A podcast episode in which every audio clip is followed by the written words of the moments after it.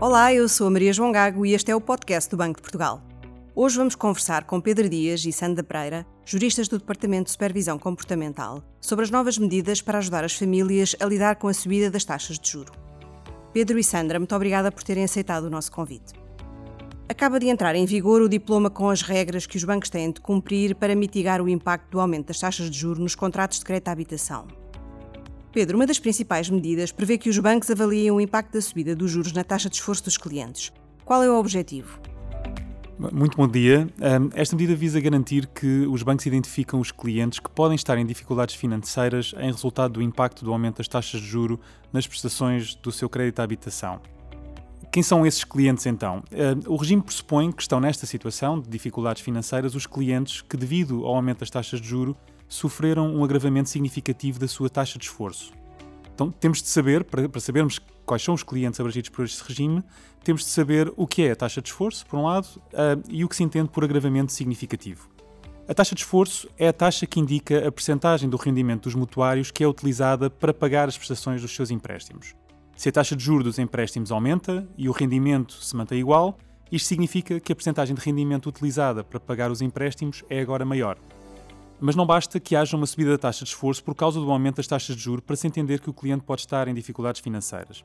O diploma considera que um cliente pode estar nesta situação quando a sua taxa de esforço é superior a trinta e seis por cento e sofreu um agravamento significativo face à taxa de esforço que tinha antes. Para que se considere que existe um agravamento significativo, é necessário que se verifique uma de duas condições. A primeira, a taxa de esforço de trinta e seis por cento ou mais, resulta de um aumento de cinco por cento em relação à taxa de esforço que o cliente tinha há doze meses, ou nos casos em que os contratos foram celebrados há menos de um ano, um aumento de cinco por cento em relação à taxa de esforço que o cliente tinha à data em que o contrato foi celebrado. A outra condição, alternativa a esta, é aquela em que, mesmo que não haja um aumento de cinco por cento na taxa de esforço, se verifica um aumento igual ou superior a três por cento da Euribor, face ao valor que esta tinha à data da celebração do contrato. Portanto, dando um, dando um exemplo para percebermos melhor uh, estas duas condições, se há doze meses um cliente tinha uma taxa de esforço de trinta e três por cento, isto significa que trinta e três por cento do seu rendimento era utilizado para pagar créditos. Se no último ano a sua taxa de esforço aumentou cinco por cento, isto significa que esse cliente está abrangido por, pelas novas medidas, porque tem agora uma taxa de esforço um, de trinta e oito por cento, ou seja, superior aos trinta e seis por cento previstos na lei, e esse valor resulta de um aumento da taxa de esforço de cinco pontos percentuais. Outro exemplo, desta vez relacionado com a segunda condição de que falámos antes, isto é, com o aumento de pelo menos três por cento da Euribor.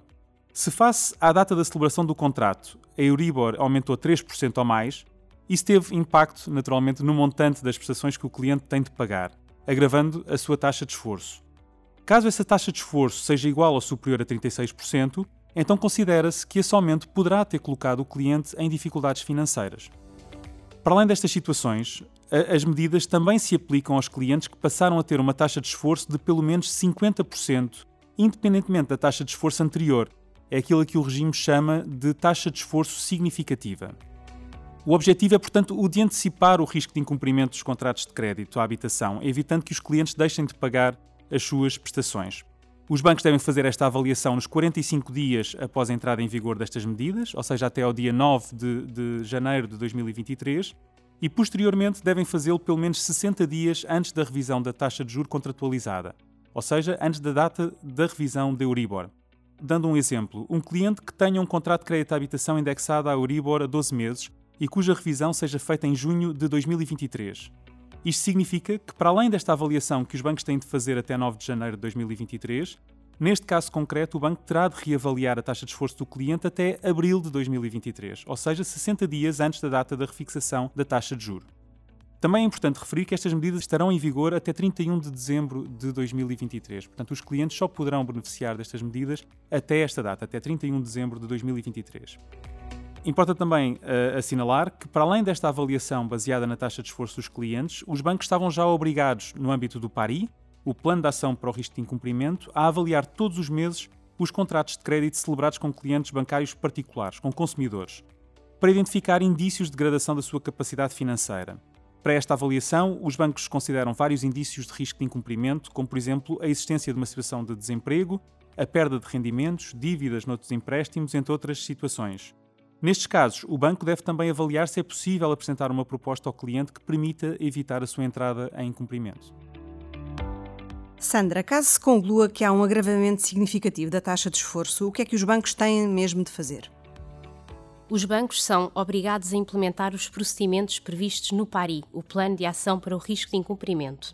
Ou seja, devem avaliar a capacidade financeira do cliente para verificar se existe um risco efetivo de incumprimento do contrato de crédito. Os bancos podem pedir informações e documentos ao cliente para avaliar a capacidade financeira e o cliente deve fornecer esses elementos no prazo de dez dias. Se o banco confirmar que existe risco do cliente incumprir o contrato de crédito e concluir que, apesar disso, ainda tem capacidade financeira para evitar essa situação, o banco deve apresentar propostas de renegociação do crédito no prazo de quinze dias após o cliente ter prestado as informações e os documentos solicitados. Essas propostas podem incluir a consolidação de vários contratos de crédito e a celebração de um novo contrato de crédito, tendo como finalidade o refinanciamento da dívida, mas também alterações ao próprio contrato, como, por exemplo, a fixação de um período de carência de reembolso de capital ou de reembolso do capital e de pagamento de juros, o diferimento de parte do capital para uma prestação em data futura, a redução da taxa de juros aplicável ao contrato durante um determinado período temporal ou então o alargamento do prazo de amortização do contrato. Importa dar nota de que os clientes são livres de aceitar ou recusar as propostas apresentadas pelas instituições. No caso de ser acordado o alargamento do prazo de amortização, o cliente pode, durante o período de aplicação desse alargamento, pedir à instituição para retomar o prazo que existia antes. Por exemplo, um crédito à habitação que tenha sido celebrado por trinta anos e que tenha sido objeto de um alargamento de prazo em cinco anos. Ou seja, passou a ter um prazo de reembolso de trinta e cinco anos. Isto significa que, de acordo com este regime, durante os primeiros cinco anos a contar do alargamento do prazo, o cliente pode pedir ao banco para voltar ao prazo anterior, ou seja, no caso do nosso exemplo, para voltar a ter um prazo de trinta anos. Naturalmente, isto tem impacto no montante da prestação que o cliente vai passar a pagar. As instituições estão obrigadas a informar os clientes do impacto financeiro do alargamento do prazo de reembolso e da retoma do prazo anterior.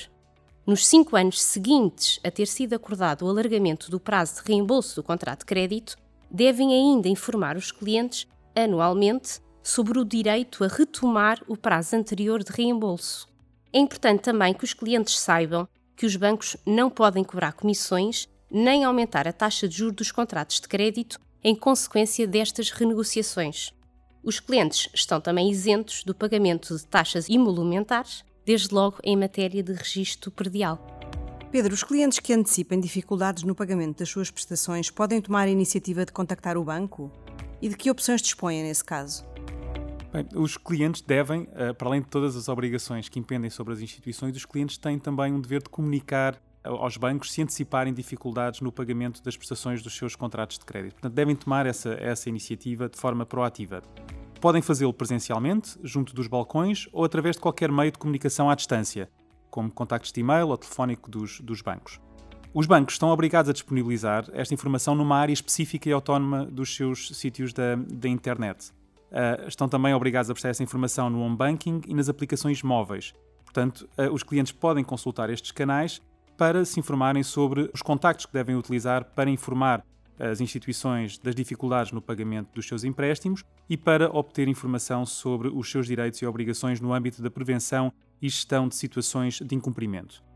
Os clientes bancários com créditos em risco de incumprimento ou que já estejam uh, em atraso no pagamento das suas prestações podem também obter informação, aconselhamento e acompanhamento junto da rede de apoio ao cliente bancário, conhecida por R A S.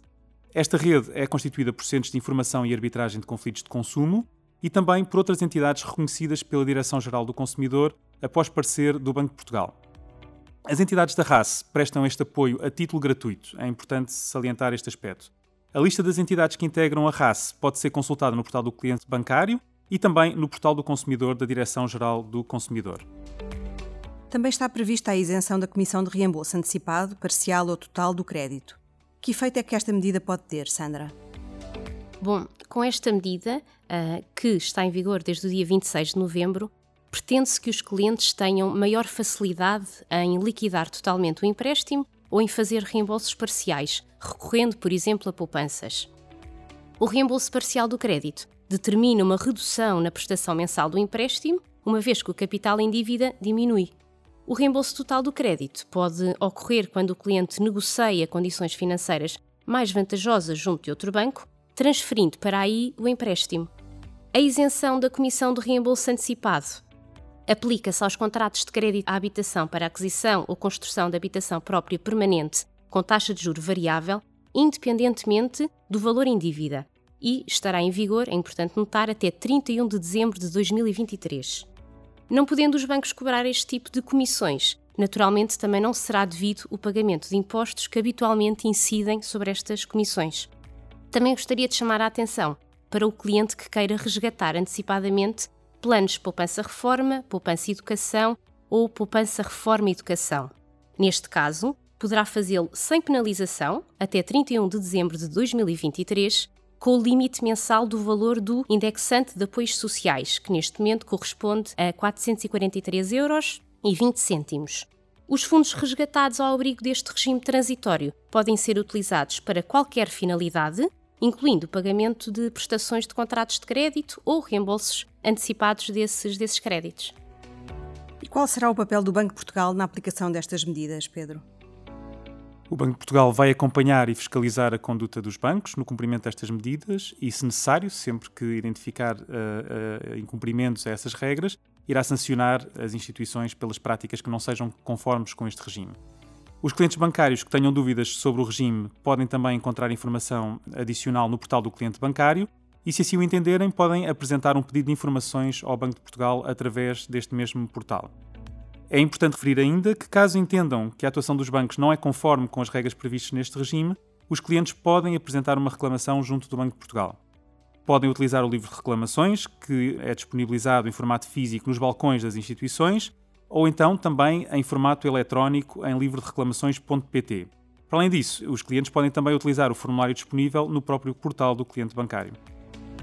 Pedro e Sandra, muito obrigada pela vossa participação neste episódio do B D P Podcast. Quanto a si, ouvinte, pode saber mais sobre como deve ser a relação entre os bancos e os seus clientes no portal do cliente bancário e em b portugal ponto p t. Siga-nos ainda no Twitter, LinkedIn e Instagram.